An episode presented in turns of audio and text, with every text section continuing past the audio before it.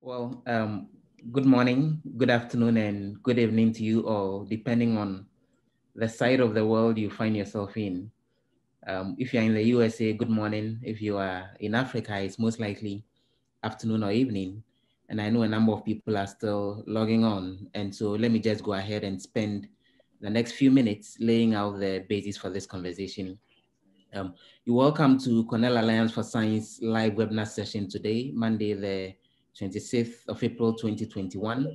It's on the theme seeds, who should decide what the farmer grows. And we have both um, a global audience from the USA and other parts of the world that's gathered here to discuss this very global subject, but our panel is mainly Africa focused because we actually want to deal with the issue from the African perspective. So we have folks on the panel connecting from Uganda, from Kenya, from Nigeria, and myself, I'm a Ghanaian. My name is Joseph Opoku Gakpo. I'm an environment, agriculture, and rural development journalist based in Accra, Ghana. Um, we'll veer into the details of the conversation in a while, but first, I want to tell you about Cornell Alliance for Science. The Cornell Alliance for Science is a global science communications initiative that's comprised of organizations and committed champions. And actually, um, AFS does seek to promote access to scientific innovation as a means of enhancing food security, improving environmental sustainability, and also raising the quality of life globally. You can read more about Cornell Alliance for Science when you log onto our website, that's um, allianceforscience.cornell.edu. And you can also follow Alliance for Science on Twitter at Science Ally. That's S C I E N C E A L L Y. You can also follow us on Facebook at Science Ally and then on Instagram as well. It's at Science Ally. And, uh, you know, as the conversation unfolds, you can share your questions in the chats. They will be read to the panelists um, and then getting to the end of the conversation would get the various responses for you. Also, there are some of you who are watching this event live on Facebook. You can type your questions and comments in the comment section, and that would also be read out to the panel members. Now, um, AFS live sessions actually seek to put into context major scientific and agricultural issues, and then we bring in the people who have the in-depth understanding to actually speak to us all about it. And today's webinar is on the theme, seeds who should decide what the farmer grows. And uh, we're actually having this conversation because the 26th of April is celebrated every year by the organic movement and also a number of food sovereignty championing groups as International Seed Day. And it's actually also a day that originally the United Nations does mark it as World Intellectual Property Day.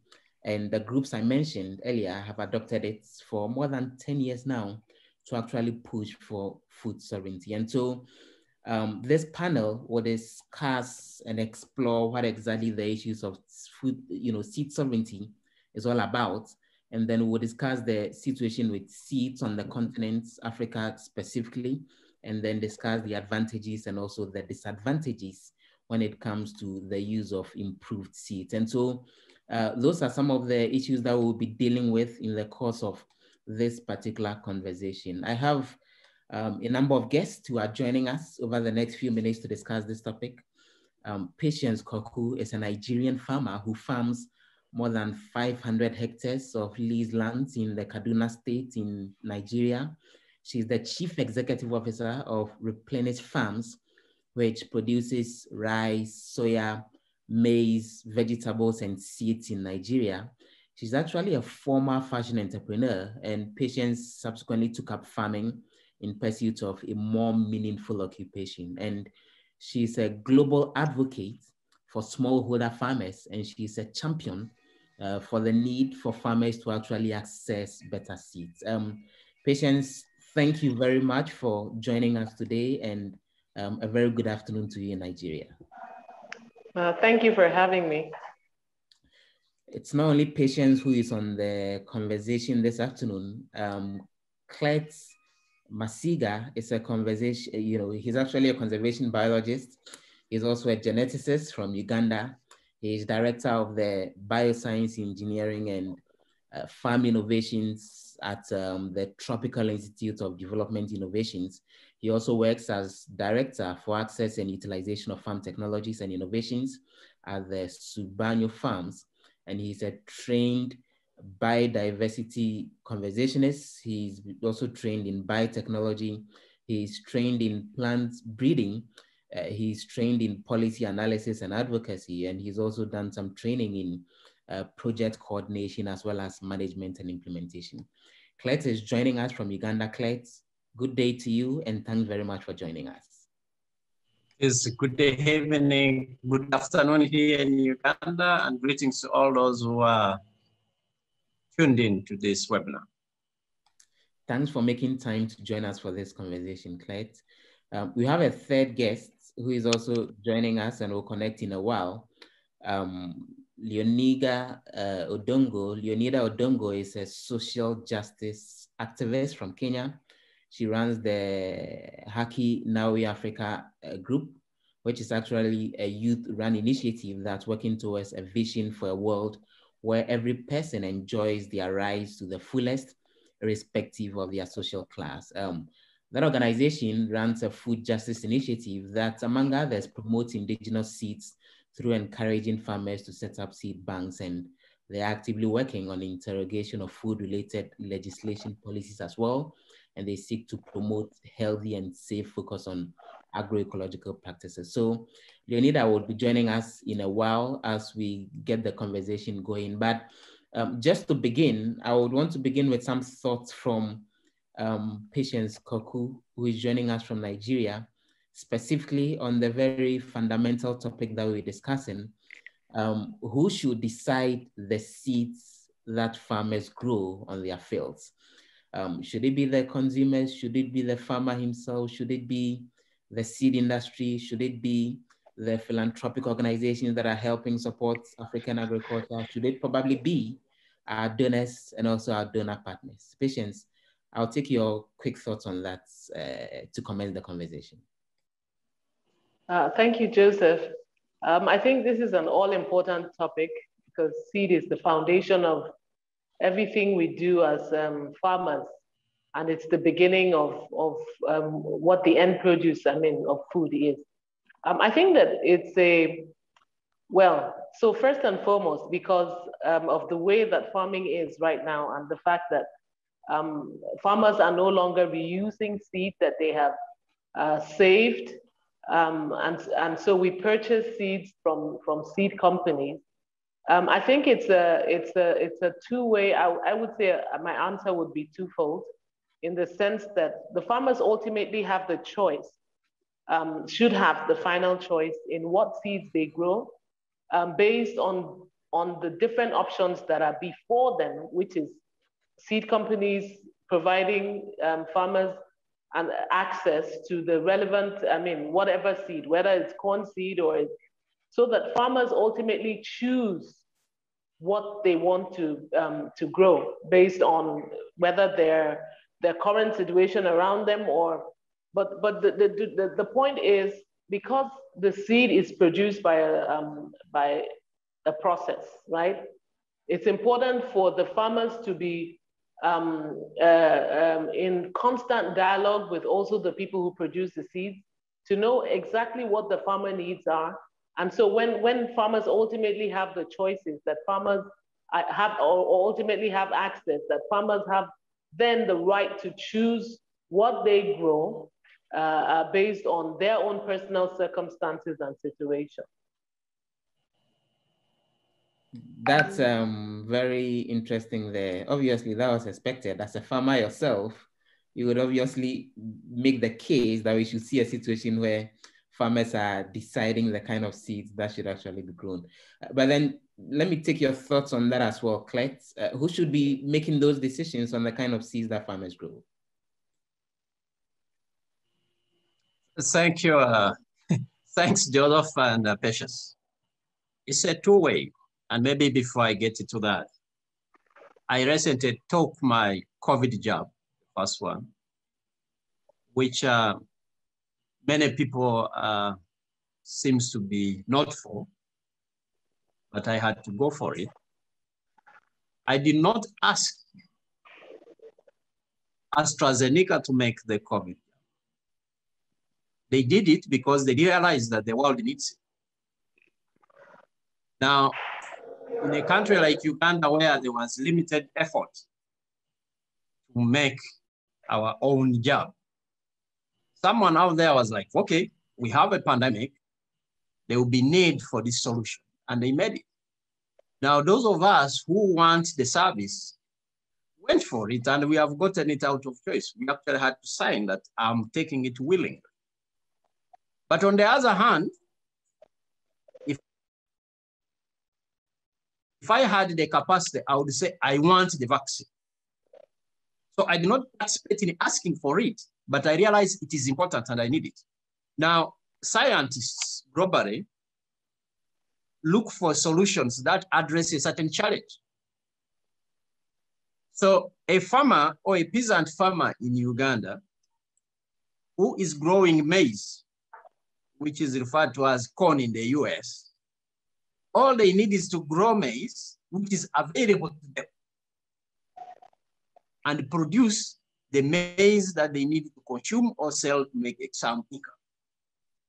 However, a scientist could say, look, this farmer is growing maize, but there's this high yielding variety that might be of value to this farmer.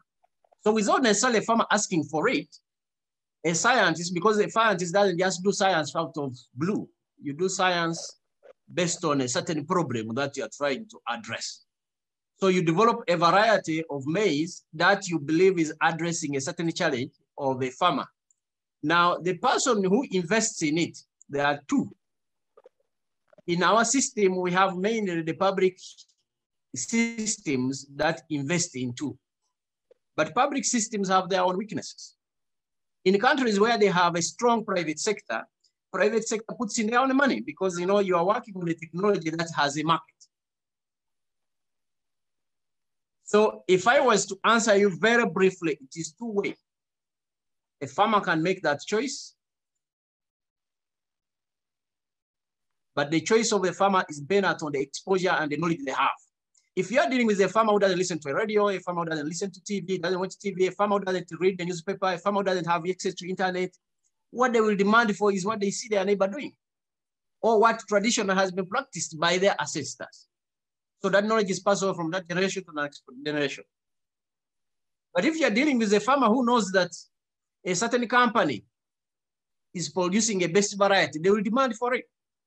If you're dealing with a farmer who can make a demand to a researcher and say, look, I am working on my maize, but you see my production is low because I don't know what's going on. Then the researchers will tell whether the problem is addressed by working on the soils, the problem is addressed by pesticides, the problem is addressed by increasing the genetic capacity of this seed to produce more. So that is how the kind of world that we live in. If you are working with a farmer like Patience, you can even order for seed from the United States if she does. But she can also order for seeds which are local. And the market also de determines what a farmer goes for. For example, no farmer will grow something which is not demanded by the market. If they are not consuming it themselves, they know the market is going to buy. So a farmer makes a very critical judgment, depending on whether they want it themselves or they want it for their market. And therefore, to answer your question, it's either way, depending on the level of exposure and opportunities that are there. Thank you. Thank you for those um, introductory remarks, Clet. But uh, Patience, so today is being celebrated as um, World Seed Day by the uh, seed sovereignty movement and the organic industry, because then they insist that there is a certain corporate capture of the seed industry that should actually not be the case. And one of the very strong arguments that they go ahead and make in uh, pushing for seed sovereignty in Africa and elsewhere has to do with a complaint that uh, today, when you look at the kind of industries that are running the seed sector globally, four different companies are responsible for the production and sale of about 60% of all the world's seeds. So um, these huge companies, they insist, have domineered the space and the monopoly is not good, neither is it sustainable, they argue. Um, do you agree with some of those thoughts that are thrown out that then become the basis for a championing of seed sovereignty in Africa and elsewhere? Um, so I'm I'm of the view that because the world is the way it is and nobody exists in a vacuum, uh, there will be, of course, there will be spillover effects of conversations and um, uh, um, thoughts. However, I think that Africa is in a very um, unique and distinct um, uh, position because of the fact that we also have had a lot of um, public bred varieties. I think that majority of the seed that we grow in Africa are public bred varieties. And so um, the so-called um, four um, uh, largest companies, so to speak, some of them have donated um, royalty-free uh, uh, uh, germplasm that has been used to develop seeds and varieties for African um, smallholder farmers and African farmers in general. Um, so I think that um, a lot of the time, a lot of um, things are said just for conversation's sake and just to push a, a point um, a bit too far. Because I think that in, in many sectors, um, whether in agriculture or other sectors as well, there will always be the biggest players, right? And there will always be small players. Now, um, in order to say that someone has um, an undue, I think it's important to understand how agriculture works for farmers right now, right? So a company produces seed, farmers go to companies to purchase seed. So in Nigeria, the four largest companies are not the biggest players in Nigeria. We have many local seed companies that are producing seed and farmers are buying year in, year out, who are not those uh, uh, uh, major world players. Now, if, if the farmers don't get good quality seed, they cannot produce um, a, a, good quality crop. They cannot have a good harvest. They cannot have the bumper harvest that we're talking about.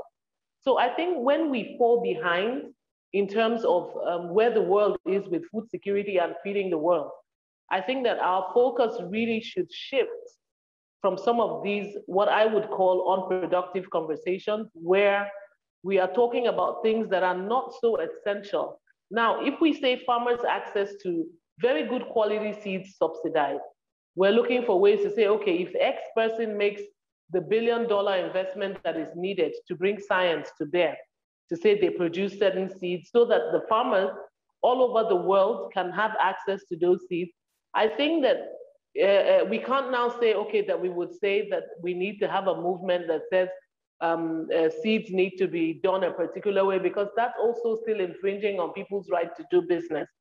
So I think that what the focus is should be how do we get farmers all over the world to have access to the same kind of quality seeds that enabled farmers in certain countries to produce 14 tons of corn per hectare whilst other countries are still grappling with one ton per hectare.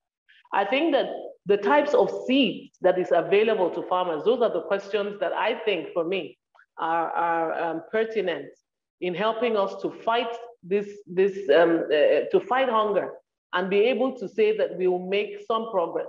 We find that a lot of conversations are going on now with the World Food Summit coming up and us trying to find a way to change the way that we have done things in the past where we have even failed, because we can see that if based on the SOFI report, that we are losing the war, war against hunger and there are more hungry people, it's important for us to now re-strategize and refocus the conversations to, to be able to get meaningful results.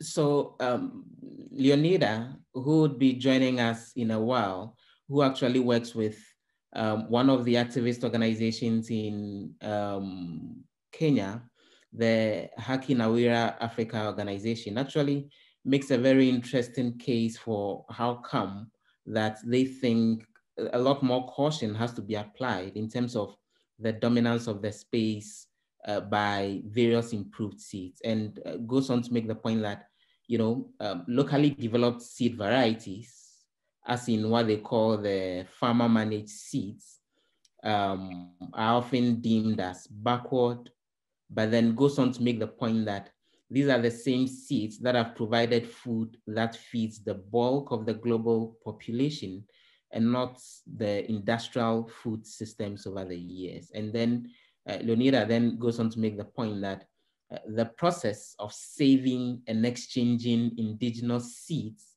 is sophisticated and uh, good enough. And in that very interesting article that she wrote to actually mark World Seed Day, then she goes on to then criticize the role of various industries and the big firms in the seed industry and goes on to say that um, you know they are the reasons why there's a lot of erosion of seeds and destruction to biodiversity uh, over the years in Africa and elsewhere. Clet, you are a geneticist. These concerns that come up that the more reliance on improved seeds instead of the indigenous seeds and the land races is affecting biodiversity and probably threatening the very existence of African agriculture. What do you say to some of these arguments? Uh, thank you. I, I lost my network for some time. Uh, the whole issue is that uh, I think people have just got to get some facts fast. Uh, what is biodiversity and why are we losing biodiversity? We are losing biodiversity because of uh, several other challenges. It's not about only adoption of a certain variety or some species. The first gene bank in the world was, uh, if I remember very quite well, is in 1980, in 1800s. That's when we had the first gene banks. Why were they established is after recognizing that we are continuing to lose some biodiversity. That time, people were not even thinking about modern varieties. In fact, it has been, it is published or documented information that we are losing biodiversity at a rate of between 15 to 25% every year. That is using the indicator species. The indicator species are the common species that you see in a given ecosystem. If you have a certain type of fish in a lake or a water body, you can use that as an indicator of the abundance of fish in that. So you select and measure it at a given time. In a forested area, there are indicator species in that forest. When they disappear, it sends a signal that something is going on which is not correct. And there are also some species that you see which when you see them emerge like invasive species, then you know there is a danger because as they come in, they're displacing some of the biodiversity that does exist there. And we are seeing this in every given ecosystem. We have the farming systems, which people are talking about, but we have the natural systems like the savanna grasslands. We have rapid fires that keep setting on. Some of them are man-made, some of them not. Those of you who are in the United States, you know the fires that every year are causing havoc in some parts of California. Greece, every year we hear of fires. Now, supposing those fires are coming at a time when the seed or the plants have not seeded, it means the fires are destroying the mother plant. And if by any chance there's no seed, then the fires are reducing the seeds that are naturally available in that ecosystem. Now, some of these fires we are man-made, others are not. So the solutions to conserve or address some of these problems started long ago, like gene banks. Now there are some plants that can comfortably be stored in a gene bank, and there are those that can only be conserved in a live gene bank, like those that do not have the seeds. You talk of things like bananas, for example. You talk of some plants, some trees, because sometimes in our systems, you are unable or we are unable to actually keep the seed in a very stable, cold environment that reduces the, uh, the functioning of that seed so that the seed can stay for a very long time.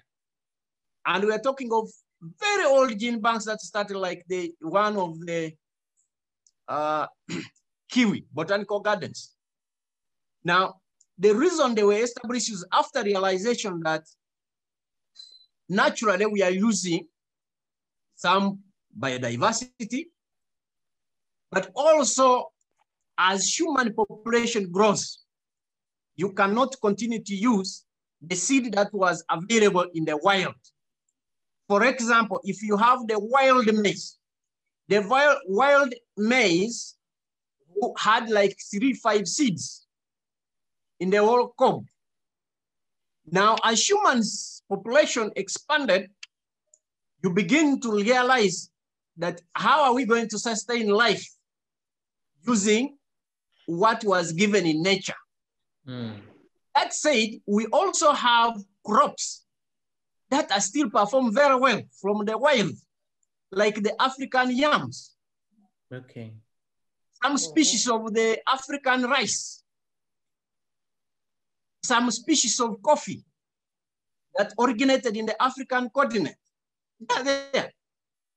But there are situations where the productivity is so low that the only thing that can address that is through improving that seed. So improving the seed is not in any way reducing the biodiversity. Because also what, what is going on, by having improved seed, it means this farmer can produce so much mm. on a very small acre. Mm -hmm. In, but this same farmer can produce the same quantity using an expansive part of land. So it means the farmer must go to the forest, destroy more forest to get what they could have gotten from one acre. Instead, they go and destroy 50 acres. Very well. Now, scientists globally have learned to solve human problems by looking at some of these challenges. Is there a way I can produce 10 kilo uh, and 10,000 10 tons of maize from one hectare rather than growing. Because in Uganda, for example, the average farm produces 1,000 kilograms of maize from one acre. Mm -hmm. With improved seed, you can go to 4,000 kilograms from okay. one acre of maize. Okay. So the other farmer will have to clear or use 10 acres of land using what they call now a local variety. And the other farmer goes and produces the same on one acre of land. But yeah. By the way, for your information, what farmers in Uganda call local varieties of maize is not local. For example, there's a variety of maize that is called the nalong. Nalong is a mother of twins. This variety was originally bred in Mexico, then introduced to Africa first in Ghana. Perhaps you know they call it protein maize. And it was bred by a CIMMYT scientist from India. Then moved to Africa, first entered Africa through Ghana, and the second place that entered was Uganda. Then it spread to several other African countries. Mm. Now farmers call that one local maize variety. And I asked them, what local? First of all, the maize itself was not indigenous to Africa. Mm. It was indigenous to Mexico. Okay. It was just mm -hmm. moved by explorers. Yeah. They moved it. But you see, every generation that comes and finds there something, they start to think, this is what we found there. No. Beans, for example. Beans were never indigenous yeah. to Africa. Sure. Clet, let me let me let, let me bring um, Leonida into the conversation. Uh, thanks very much for um, joining us. Uh, we, we've gotten the conversation underway already. Um, I'll go ahead and take your own initial thoughts. Uh, you're, you're part of the team that's celebrating today as International Seed Day as a day to push for seed sovereignty and uh, encourage, uh, for that matter, uh, discourage, uh, you know, industrial seeds and the use of very improved varieties and all. Why do you think that argument has become necessary and you demanding a return to seed sovereignty with how we do production generally in Africa? Leonida. Uh, thank you so much, uh, Joseph, for this opportunity and uh, for giving me this platform. Uh, one, I'd like to say that uh, when you look at indigenous seeds in the African continent, one, uh, these seeds are not just, these seeds have meaning. You know, in, Af in the African context, seed is cultural, seed is looked as, as the future, seed is equated to life. Even, even for example, the, the planting process, it's cultural. When you go to, uh, during planting season, it's not everybody that goes to plant the seeds. Sometimes you find that the first seed must be planted, let's say by an elderly person to symbolize uh, continuity of life. So when you talk about uh, seeds in Africa, we are talking about very a very important component. Uh, one thing I want to say is that uh, if you ask, let's say, for example, an 80-year-old African grandmother or grandfather, and you ask them about farming systems in the past, they'll tell you that we never used to spray our, our, our farm produce. We never used to use any chemicals, and we were using seeds that we had inherited from, from our, uh, you know, uh, grandmothers and grandfathers. And the granaries existed as places for keeping seeds. But what is now happening with the industrial uh, food production system is that one, they're demonizing the indigenous seeds, calling them backward, calling them non-productive. But you need to know that uh, research has shown that 70 to 80% of the food that is consumed in the African continent comes from the indigenous varieties of, of food. What is happening? The problem comes in, and this is what is bringing in the food insecurity aspect is that there are very many losses, you know, uh, at uh, harvest time. Post-harvest losses are very many. And what, what, what scientists ought to do, instead of concentrating, for instance, on, on seeds, they should actually be providing farmers with alternatives on how to preserve their crops. Another thing I want to point out is that if you look at food production right now, you find that at every level, the farmer must use some element of chemicals. At planting time, there are very many GM trials taking place, even in my country, Kenya. Like now, there's a, there are trials for uh, cassava, there are trials for cotton. And we're being told that the aim of using GM is to revive the cotton industry. While, while in real sense, the reason why we're having problems in the cotton industry is that opening up of markets and, um, you know, dumping, dumping of finished clothes. In Kenya, we call them mitumba. And where do these finished second-hand clothes come from? They are dumped into Africa from Europe. So when you talk about seeds and uh, industrial uh, seeds that are produced uh, in an industrial way, what happens is that they chain farmers to the agrovet. At but every level, when you're planting, when you are when you are when the seeds are growing, you know, weeding point, you have to use chemicals. At storage time, you have to use chemicals. The question is, how much how much money do farmers have that they'll be using chemicals at every level? It's expensive for them. But another thing is mm. Uh, but Leonida, for example, with the GM seeds, as you speak of in Kenya with the, uh, the, the BT cotton, and the concerns you are drawing attention with the continuous spraying of pesticides and all, isn't that why the improved seeds are necessary? Because then we understand that from trials, the BT uh, varieties actually use far less pesticides than the land races that have been used all these years. Farmers have to spray their cotton fields about eight to 12 times every year. But with these improved GM varieties, then they are spraying just about three times. Isn't that reason enough to rather want to adopt these GM varieties than to rely on the land races? What I can say is that indigenous I'll always uh, be in support of indigenous varieties. One, you look at the cost aspect. When the farmer uses indigenous varieties, they don't have to buy any seeds. They already have the seed banks within their localities. And another thing that is uh, dangerous when you talk about the, the industrial seed system is that they're even influencing legislations, for instance.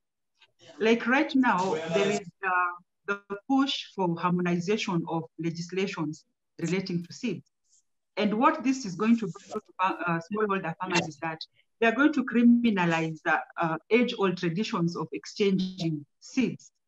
And if you look at, for example, various legislations, you'll find that there are punitive clauses in these legislations that criminalize what farmers are doing. So what I can say is that farmers should be allowed to produce their own seeds because in actual sense, they are one, they are the ones, the smallholder farmers are the ones who are feeding the, not only Africa, but the ones who are feeding the world. And if you use, if if you plant indigenous varieties, Claire, can, you, Claire, can you mute for us? You, need a round up for me. Um, Claire, kindly mute so we can hear Leonida more clearly. Yes, need a round up for me and move on to Patience. Uh, okay. Is that working? Is that working?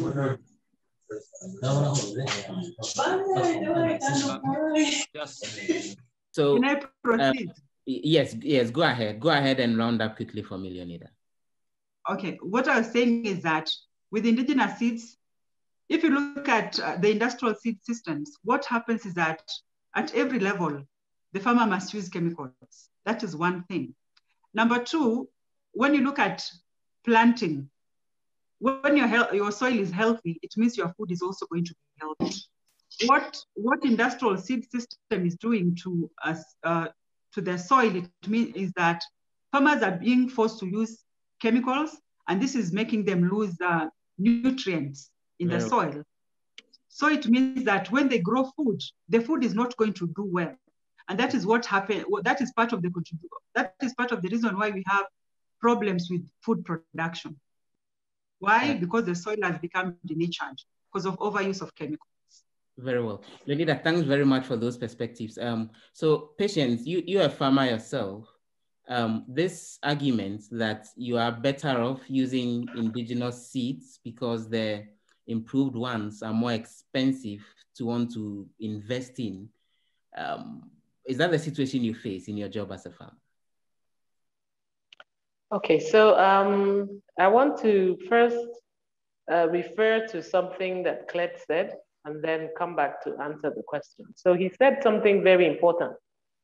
What are indigenous seeds really? Because corn is a staple in Nigeria, South Africa, many parts of Africa. It's something that we eat every day and it, it came from Mexico. Rice is not from here. So when we talk about indigenous seeds, I'm really just, you know, kind of scratching my head to say, okay, uh, what, which indigenous staple is, is, is what is feeding our people bottom line? Um, then I, I would like to say that, you know, truly I, I pray for an Africa where uh, we can research and understand our situation before we, we, we, we buy into a, um, an argument that has absolutely no reality with us here, and we begin to push it. Now, um, uh, we are talking about industrial seeds and indigenous seeds. I mean, I'm even like, I'm, I'm at a loss because I'm wondering, industrial seed, industrial seeds. I mean, what, what is what is that really? Because if we are even talking about, um, Leonida spoke about um, Uh, uh, uh, cotton. I recently grew the GM cotton that was released in Nigeria on my farm. And Nigeria has over 200 million people. We wear everything, and we are one of the most fashionable people in the world. I'm sure you will agree, Joseph, that you see our bright colors in what we wear and in the prints. All of it is on cotton that is imported into Nigeria. Now, we buy a base cotton and we do a tie dye on it, localized in quote. Now, what is the reason for this? There is a bollworm that has destroyed our entire cotton production in the past. And most of the traditional cotton growers who have done it for decades, if there was such a thing as saving seeds, I am sure they would have saved those seeds and continued. But they were not, they, the, their farms and their seeds were overrun by a bollworm that they could not sustain the farming eh, any longer. And they all, mostly, it fizzled out and people were no longer growing cotton because it wasn't profitable. Now, as a result of that, I mean, you, if a farmer is spraying a farm 10, 15, even 20 times in a year, how much money is that and how much degradation is that of a so-called indigenous cotton crop? As opposed to now, this BT cotton that I grew on my farm, and we sprayed probably about twice, and we, it, it, it yielded, it had multiple balls. It, so we are even ex excited about a possible cotton revolution where our industries that provided jobs to thousands of, of people can be revamped. So we are now looking at situations where we can begin to look at complete turnarounds of not only industry, but also our own existing food systems. Food systems. In Nigeria, I don't know about other countries, we import corn from South America, from the US. We import cotton, I mean soya beans, soya bean meal, which we use to either um, produce oil or we use for our chicken feeds and so on. We are importing GM crop. We are not growing soya beans that can provide more, produce more than one ton per hectare. Because the soya bean seeds have, of course, the different constraints that we have, the weeds, that we have pests, we have all sorts of things, and we are not able to feed ourselves. I think that in order for us to seriously look at our problem, because Europe and South America and the US, they have food surpluses. We are buying their surplus. If we continue to have these um, uh, conversations where we are talking about biodiversity, Clet was very clear to us to say there are many, many things that are wrong with our environment as it is. Global warming, there's so much that's going on that's causing degradation. And we are focusing on saying that seeds are a problem or that farmers are doing something that is eroding the, the, the environment. What we're saying is that if there are certain scientific um, solutions to problems, Science quickly brought us COVID vaccines. We have all gone and taken our shots, and we are moving on from it and getting better. Why are we not opening our hearts to say, look, what is available? When we demonize, and when somebody says that they are demonizing indigenous seeds, I have never heard any advert or any conversation by any seed company that says, don't buy indigenous seeds. I strongly believe that there are some people sitting somewhere who manufacture these, these conversations for their own personal good, and they put it out there in the public space, and these conversations begin to hold for their own personal interest. If you have an interest for Africa where people are dying of hunger every day, you will be looking for what is the best solution. You will be looking for what is healthy, what is, what is right. I have gone and done all kinds of research on GM, Bring me the scientific evidence that says GM crop is hazardous, is not safe. There is absolutely none. We are buying a, a, um, a, a, a narrative that somebody for their own personal gain is putting out there.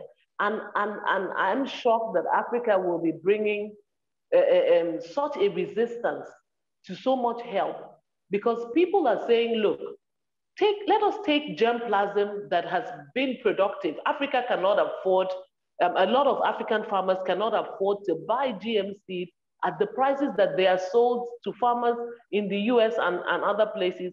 And they say, look, give it to African scientists. Let them work on it and let those uh, uh, improved varieties of seeds be available to farmers. And that's mm. what has happened. Nigerian scientists have worked on, on a lot of these varieties that we are now putting in the market. So who is the, in quote, demonizer? Is it the Nigerian scientists or in, in, the, in, the, in the research institutions? Who, who is the person? Or is it the person who gave you royalty-free germplasm that you should pay millions of dollars for? Mm. I think that it's time for us to wake up from our slumber. We mm. have a problem. Africa has fallen behind. The world has left us behind. Hunger is brazenly facing us. Because people are hungry, they are radicalized very easily. We have problems with security all over the place. We cannot go to the farms. We have to face the problems that we have so that we can come up with the right solution. Uh, many thanks for um, those uh, interesting perspectives. Claire, I'll, I'll, come to you in a jiffy, but just to bounce this off Leonida as well. So um, Patience make the point that she is convinced that improved seeds will make huge difference in the lives of herself and other farmers. She points to how she's reduced the use of chemicals on her fields as a result of planting uh, improved seeds and specifically uh, GM seeds in Nigeria. Um, there is vast evidence that even away from GM seeds, when it comes to um, improved seeds generally, what has been described as the Green Revolution created a situation where various nations like Mexico, India, Pakistan, according to data from the FAO, kind of double their yield between the 1960s and the 1970s, mainly as a result of the use of improved seeds. Um, you know, and, and, and there are huge successes to point to how some of these improved varieties are helping deal with issues of food, food insecurity. And um, there is data that more than uh, 18 billion dollars was the amount that farmers who grew GM crops and extra across both the developing and the developing world over the last uh, year uh, that just ended. Um, if the commitment is to improving the lot of farmers and helping them deal with issues of food insecurity and helping them earn more from their fields and deal with poverty, shouldn't that rather be where the focus should be rather than an idea that says um, seeds are about cultural initiatives and so then uh, locally produced non-improved seeds should rather be the focus leonida uh, thank you for uh, for what you've said. Uh, I'll be responding to some of the issues you've raised. Uh, you spoke about uh, the 1970s and 1990s 60s and 70s having uh, uh, thriving food systems and a lot of uh, food produced uh, thanks to the Green Revolution. But how comes that you've not been able to point out the suicides that were happening in India where farmers were, you know, with Green Revolution, it was intensified use of chemicals, using improved seeds, the, the, and farmers had to, had to, you know, these were being given to them in, form, in forms of uh, sort of loans, not grants. There are cases of suicides. And it's just that after some time, when farmers used uh, the, during the Green Revolution period, the yields grew, but for just a period. Yes, because if if these seeds actually work, why do we continue to have global hunger? Yes, what is happening is that with uh, these industrially produced seeds, what, what happens is that they thrive on monoculture system of food production. And with a monoculture system of production, what happens is that nutrients continue to get lost.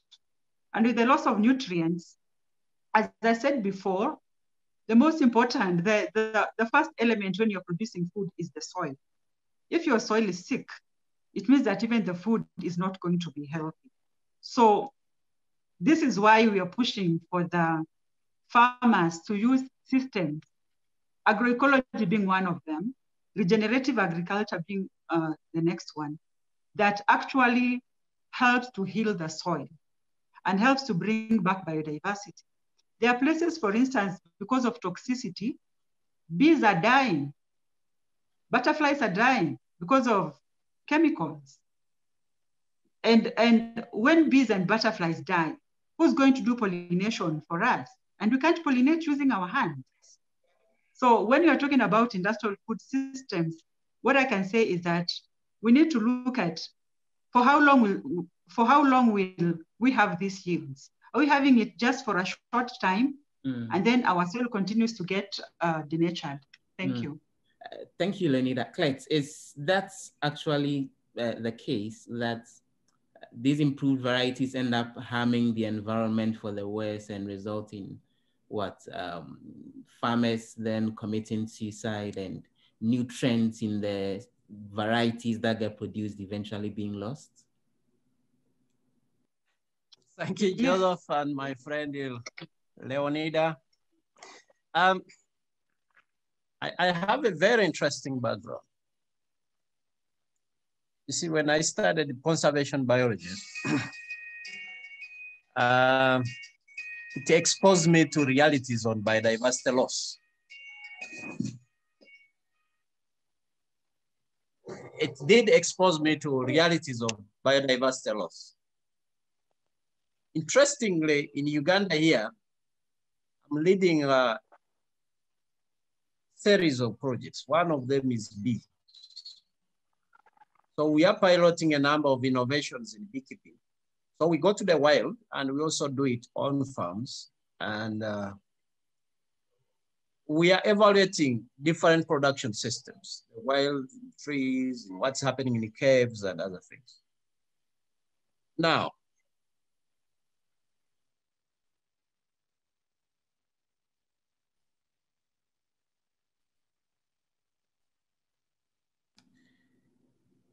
Clet's connection just um, froze there. Um, hopefully it will get better so that then he goes ahead to um, make his points uh, for us to quickly round up on the conversation. Clet, can you hear me? Okay. Um, Clet's connection just um, froze there. He'll join us back and then.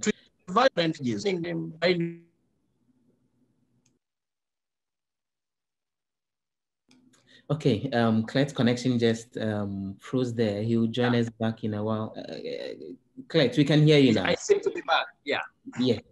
So we have uh, savanna ecosystems, which is natural. Even in deserts, there are spots where you find some wild foods there. Mm -hmm. In a, a tropical rainforest, there are some foods there. Fruits, for example, I was uh, showing this book, edible wild plants. Nearly every country has documented sites, including Uganda. So if you are talking of uh, going to the wild and collect some fruits and eat, yes, they are there. But studies have shown that if we left improved seed and we go to organic world, or rely on the wild crops. We will have to make a decision to kill 4 billion people off the world such that the remaining 3 billion mm -hmm. can be sustained on the wild environment or traditional foods because they are there. But at the same time, people are wondering, including the medicines, because there are some medicines traditionally that are harvested where you cut the tree back. Now, when you remove the tree back, the tree is unable to take the nutrients from the roots. So it dies. And therefore we miss that tree which was providing us with medicine. Now what we are doing in the modern world is how can we emulate what is in the wild to be able to improve that such that it's produced on a sustainable scale. Now, when we say that soils, there is how much the soils can contribute. The soils will not give you more yield than the genetic capacity, maximum production potential of a given variety. They are simply helping a farmer to get the best out of that given variety. So if this particular crop its maximum production is 10 tons, after its maximum production is one ton per acre. However much you feed the soil, you still get what? One ton. But if you improve it, Yeah. that production or genetic capacity will go high. I have heard that Indian farmers committed suicide.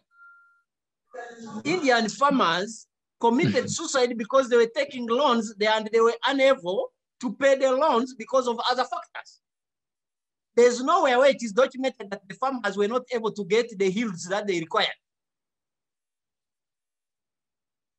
We are talking of patents.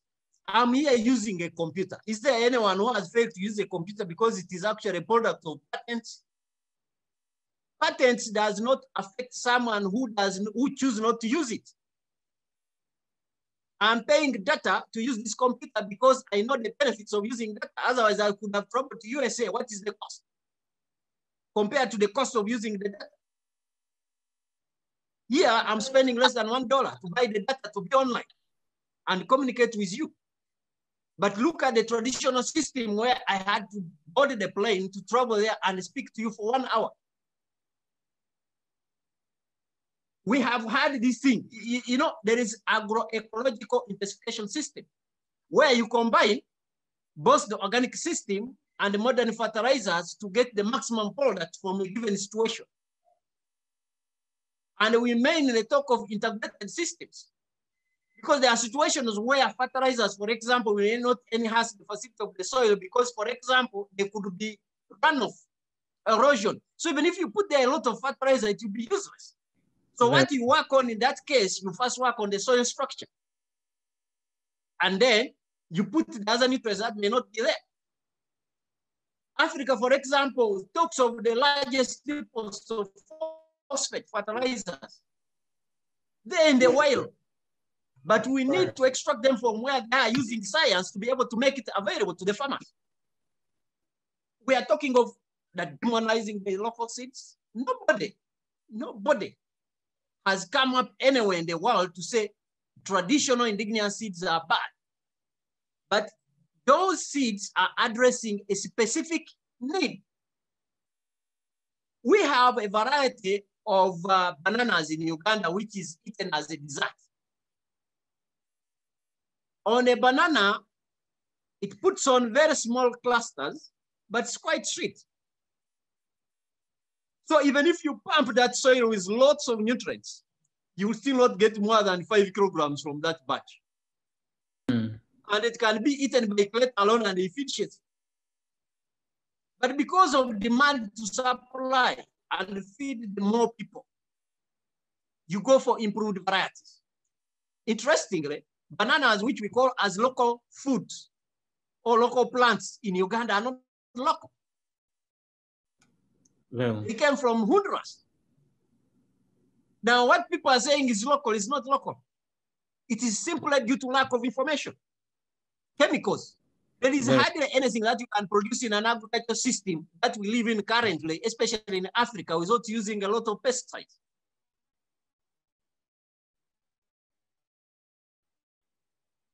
The pests. Now, actually, the leading causes of problems that we are consuming now is because of people rejecting modern technologies to produce pest-free or crops that inherently are resistant to pests. Now, people must put a lot of chemicals in the food stores to be able to preserve that food to be eaten for a long time. Uganda recently had a ban on exporting coffee to Kenya because of aflatoxins. But BT maize are not affected by aflatoxins. So we would save a lot, both to a farmer and to, and then we're talking of, you know, that the smallholder or traditional farmers are feeding the world. You are talking of 90% of the population feeding 2%. What economic sense does that make? very well. You are essentially locking 90% of the people in poverty because they must produce to feed the 10%. But if we reduce the population of farmers in farming, that will not be the case. And that's what is happening in most of the countries that have transformed.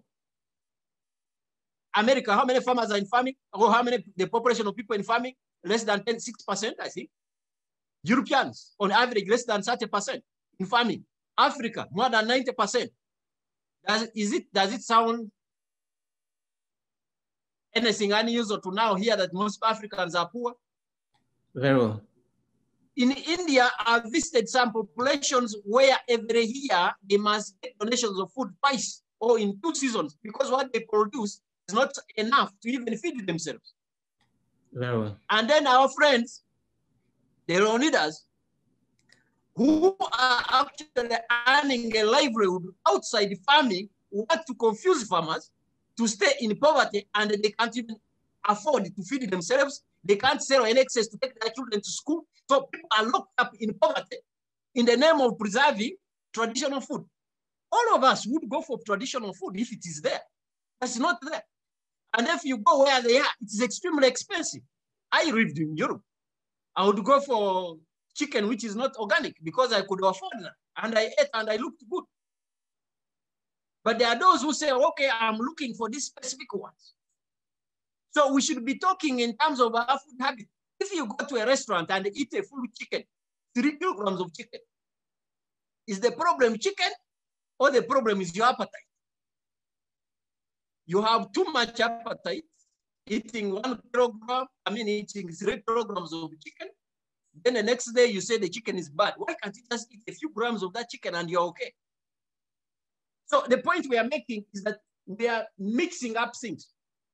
Those of us who promote science are not necessarily against traditional systems. For example, I also do practice as a banana farmer. There are a few occasions where I will get artificial fertilizers and add in the garden, more so that I also have cows. So I get the manure and put there. But there are situations where people can't afford the organic fertilizers. Now, our friends who are against science seek that some of us are not there. I don't know if you can read this. The Bioeco approach to sustainable soil systems. In this kind of documentations or books that we read, we are trying to enlighten ourselves and see which components can help to enhance soil fertility given special circumstances. There's no soil, for example, our friends are trying to tell us that farming is the only business where you remove capital and they don't put back. Which business in this world thrives on removing and they don't put back? When you harvest crops, you are removing nutrients. You must put back the nutrients. You are disorganizing the soil structure. You must still, actually, the traditional farming systems are the one responsible for the disappearance of this. Because you go to the wild, the, the, the, the, the, the wild where people raise cows in, in the wild environment. What people do during every dry season, they set fire. Those are traditions. Set fire to enhance growth of fresh, uh, fresh grass. Very well. For cows. Now, by burning, you're actually killing every diverse, biodiversity which is there. Very well. They are spraying against the uh, fall armyworm, which hit Africa recently.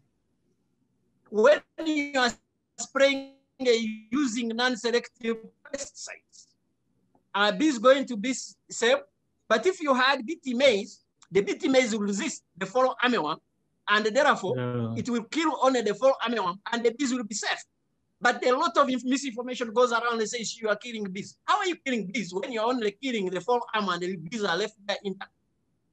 So actually, the people doing much disaster to our environment are these against science. Science doesn't come to destroy. Science comes to store, I mean, to restore and sustain livelihoods. There are documented evidence, studies which show that when people were poor, they actually lived at an average lifespan of 30 years. But now people are living longer. Go to Japan, 80 years. US, I think 70 something years. Africa, where we are practicing traditional farming and people don't have money, they don't have food, they don't have enough of anything. The average lifespan is less than 50 years. Is it by coincidence? Mm. People have just got to get right information. No one goes to school to destroy. We go to school or private investors invest in areas where they know there's returns, but you're also providing a service. We have priests, pastors. You go to church, you don't just go, you go with an offertory because these guys have offered to teach you spiritually, to know that there is God. And because you're getting this knowledge from this person as a return, you give something because this person's livelihood. relies on preaching and delivering this right information for you. The role of a scientist or a soil scientist is to work on elements that improve the soils to sustain livelihood. Now you cannot convert a soil scientist to a geneticist. The role of a geneticist to understand genes, how they're interacting and something else. So you cannot convert a geneticist to start working on soil. That's where they go wrong. Mm. Different people, different proportion, professions offer different things. Cannot no. get a person working at a bioscience or a geneticist to start producing pesticides or handle post-food harvest losses. That's a job of a food scientist whose business is to ensure that they protect or process what is available. Now some people are again saying processed foods are bad. But science keep advancing. From one step, you go to another. So if processing is removing something, the next level of processing should be to conserve what is being removed. Very well, very well. Um, uh, that's a lot you've given us to chew on. I'll, I'll, I'll take those as your um, final words. We've gone past the hour mark already. Um, I'll go ahead and take final words from Leonida as well. Um, and then I'll move on to patience even as we bring the conversation to a close. Um, even as we mark today as World Intellectual Property Day and equally mark it as World Seed Day. Um, Leonida, uh, final thoughts? Okay, looks like um, uh, we don't have Leonida right there. The connection is um, a little unstable there. Um, is there? Patience. Uh, um, Leonida, can you hear me? Yes, okay. I can. Yes, okay. I can hear you. Final words, then I'll move on to patience as we round up on the conversation. What I want to say is that um, we are not, when we promote indigenous seeds and uh, smallholder farmers, we're not against science, but we are for a system that works for farmers, not a system that um, continues to deprive farmers, for example, of their indigenous seeds. Because like, for example, when, when, news, when scientists are coming up with new seeds, what happens is sometimes they get the materials, the genetic material from what the indigenous, uh, from the indigenous sources. And issues, for example, things, things that are done, for example, uh, gene editing, those are some of the things that we have that are problematic, for instance. What I want to say is that um, when we look at food, the best food is natural food. We have to be concerned about not only our current generation, but also the future.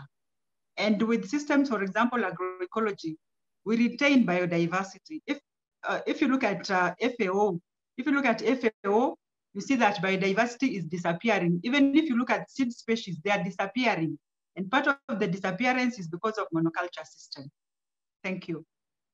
Thank you, Leonida. Uh, Patience, I'll give you the final word. Um, yes, thank you, Joseph. Okay, so um, I think that um, as a final word, I would like to say that um, we, in Africa, I think we are at a point where we need to work together. And so what I would say to um, Leonida and a lot of groups that come up with, uh, with information that basically um, hasn't been thought out or hasn't been researched, I would say let us, as much as we all want to have our personal uh, uh, whatever's addressed, I would say that let us look at the big picture because if we continue to have these conversations and push these agendas, I'm happy that it's Intellectual Property Day because if Africa begins to honor intellectual property agreements, we will be able to access more science. Nobody will go and invest in something and just throw it to like uh, on the floor for someone to pick up. We have a lot of seeds that we cannot bring in, that, that companies cannot bring into, say, Nigeria because we haven't signed some UPOV agreements and so on. I think that we should focus on really things that will move us forward as a, as, as a continent. As we go into dialogues that are, being had before the World Food System Summit, where we are hoping that we can actually get some really game-changing solutions that will work for Africa to bridge the gap.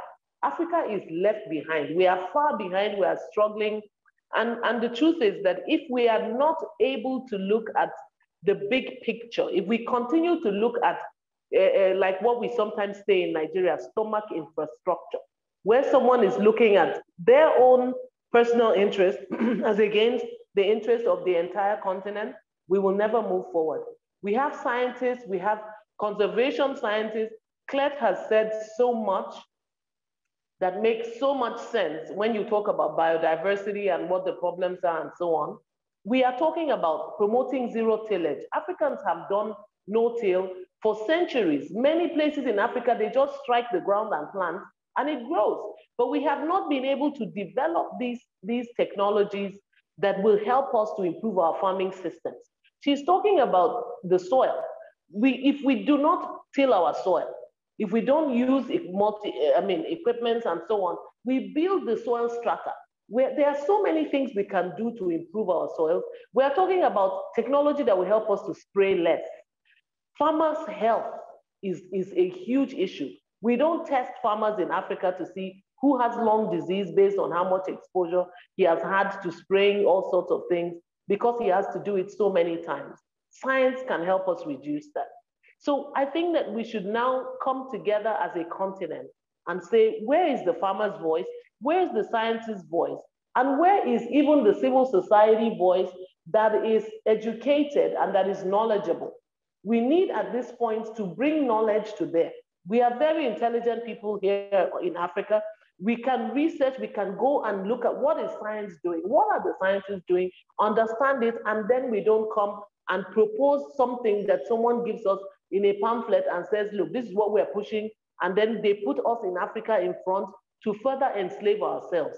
Neocolonialism is where someone wants me to stay down and buy a surplus from an excess that is produced from someone else when I can also have that surplus. Fair trade is where Africa comes to a place where we will sell, we will buy, but we would have a good balance. We will not be always left behind. So please, as Africa, feeding ourselves is so pertinent. There is every tool in the box is important, and we must, must, must embrace what is available to us as science. The way we took our COVID shots, that is the way we should look to say, what has science got on the table for farmers? and how can we use it to improve our food system? Many thanks, Patience Koku there. Uh, you couldn't have rounded it all up on such a high note, making the point that there's probably a middle ground somewhere beyond, uh, you know, the extreme positioning that says uh, indigenous crops or for that matter, uh, land races or improved seeds or even biotech seeds and all. There's probably the middle ground and that the focus should be on which will work best within specific contexts and, you know, um, Africa probably picking the lessons from elsewhere, but then modifying it to meet our taste and our own prospects and our own expectations on the continent. So um, we'll bring the conversation to a close. I've had a very interesting panel uh, discussing who should decide what farmers grow. We've veered a bit into the conversation around uh, whether the focus should be on improved seeds or indigenous seeds. And we've had uh, people like Clet Masiga making the argument that there is probably nothing like indigenous seed on this side of the Atlantic Ocean because even the corn that we consume is something that originated originally from uh, the Mexican area. But uh, many thanks for joining us. Uh, Clet Masiga is uh, in Uganda. He's actually a conservation biologist. He's also a geneticist. Um, he's the director of the Bioscience Engineering and Farm Innovations uh, Division of the Tropical Institute of Development Innovations. Many thanks for joining us.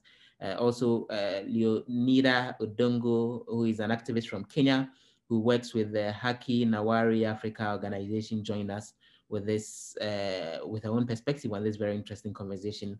And also we had Patience Koku, who is a farmer in Nigeria, who is also the CEO of the Replenish Farms, also joining us for this conversation. Uh, it's been a conversation on World Intellectual Property Day, also marking what uh, World Seed Day as it's celebrated by a number of the groups. Many thanks for joining us. The conversation will be archived on our Facebook page at Science Ally. You can also find us on YouTube at Science Ally. Uh, all the details of that will be present there. On Twitter, we are on uh, the page Science Ally, and also on Instagram, you can find us at Science Ally. My name is Joseph Opoku Many thanks for joining us Have a blessed day. Bye.